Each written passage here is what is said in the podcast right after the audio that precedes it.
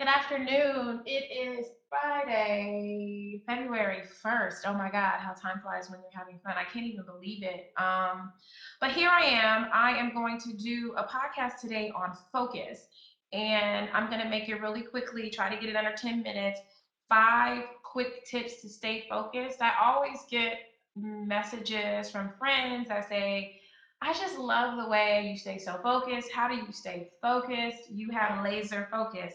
So while focus is obviously a lot greater than what I'm going to say, I'm going to sum up my tips on how to stay focused the number one thing that I always do, um, I start with discipline.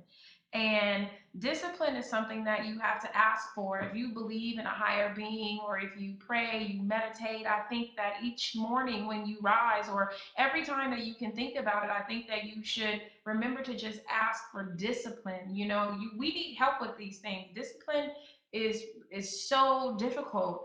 Um, another exercise, and then I say, you know, you need to do exercise, discipline exercises. So if you think that you will become successful by only doing the things that you love, you have it's such a false uh, falsehood. There's no way to become successful without really just accepting doing the things that you don't like. So if you don't really like to work out, force yourself to work out a couple days a week. If you don't really like to drink water with your dinner, force yourself to do that a couple of times.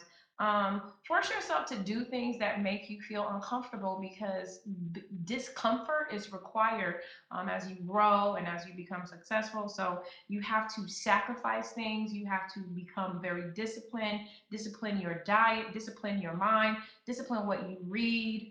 Um, discipline how you spend your time even if you're going to i'm not saying that you cut things out but if you're going if you love the gossip blogs discipline the amount of time that you spend doing those things. The next thing that you want to do, and it's very important, is to eliminate distractions. What are some of the things that get you off your game? If you know that, you know, answering your mom's phone call at the top of the day when she may have drama um, is going to get you off your game, you either need to pick up the phone and say, "Hey, I'm. Do you mind if I call you a little bit later today?" Or you might want to let it go, let it go to voicemail, and really um, do the things, eliminate the things that distract you. Uh, I always, some people say that I'm very rigid, and I would probably have to agree on some levels, but you know, to the extent that someone is taking up valuable mind space, you know, if I have to if I feel like, did I do something to you? Um, you know, what happened or anything like that, I just eliminate the person, eliminate the distraction because I have to stay focused. Think about how much time you spend, you know, with someone you may have dated or an ex or current, wondering what's going on. And it's like, who has that kind of time? I've seen people waste years. I've seen people waste years um, being hung up on something going nowhere. Um, so that's the next one. Third thing is set limits and dates. So put limits on things. If you know that you need to stay disciplined and focused, you know, stay in for the weekend. Sometimes I'll do that. Like I'll set crazy limits. Like I'm not going out for three months, but that's because I'm just a freak. But you know, small, take baby steps. I'm not I'm not going out this weekend, or I'm not traveling for two months, or you know, I set dates that you're going to stay focused. And even if you get off your game a little bit, you still aren't going out. So, say you don't go out for the whole weekend.